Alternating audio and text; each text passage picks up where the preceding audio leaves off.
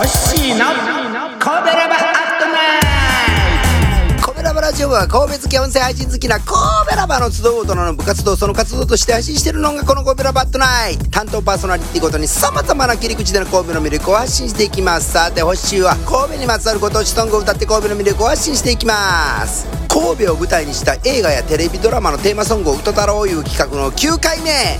皆さん新日本機構いう番組ご存知ですか？NHK で制作放映の30分番組で日本で初めての気候もの。1963年に始まり1982年まで毎週放映されていて日本の原風景を訪ねてその原風景の様子やそこで生活する人々の営みや暮らしぶりあるいは地域独特の習慣や自然との共存他の地域と比べての違いなどを映像とナレーションで綴る番組でした。今週は西へ来週は東へというように日本全国津々浦々を紹介する番組はなかなか旅に出られない旅好きにとってはあたかも自分がその土地へ行って見聞をしてきたみたいな錯覚に預かれる感じがなかなか良かったです。また地方へ赴くだけではなく都会の生活や近年発生しているさまざまな社会問題に注目するような回もありました。割と後半はそうなってきましたね。そんな回ではしばしば東京大阪などの都会の話題もピックアップされてました。そんな中に神戸編がありましてサブタイトルは「丘に上がった神戸兵庫県神戸市」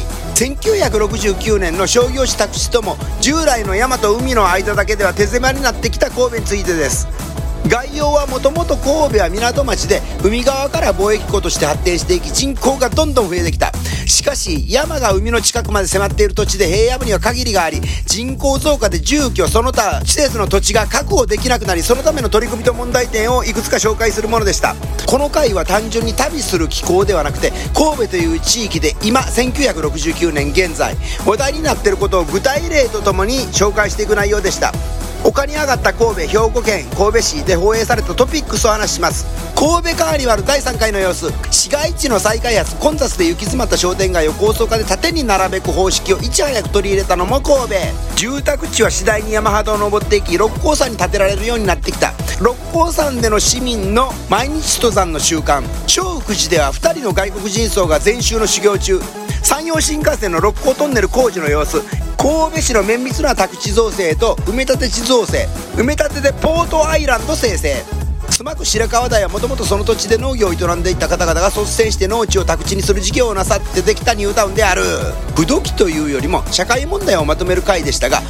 探せば神戸の他の一面を取り上げたものもあるかもしれません。有名な新日本機構のテーマソングは1969年4月7日から使われた新しい方で「祭りの笛」と呼ばれてますがこれは後日アルバムに入れるために付けたタイトルでもともとはノータイトルあるいは新日本機構のテーマソングと呼ばれていました。作曲は富田勲さん。日本におけるシンセサイザーの第一人者シンセサイザーがまだ単音しか出せなかった時代からシンセを導入した重録音で作曲してた方です。しかし小難しい音楽性専門というわけではなく例えば「キャプテンウルトラ」のオープニングテーマとかも富田勲さん作曲編曲ですがそれは4ビートのスイングやったりします。でここからはポッドキャストには著作権関係で奇跡曲を流せません。CM と歌の歌詞はスタイフの私星チャンネルにお飛びくださいませ。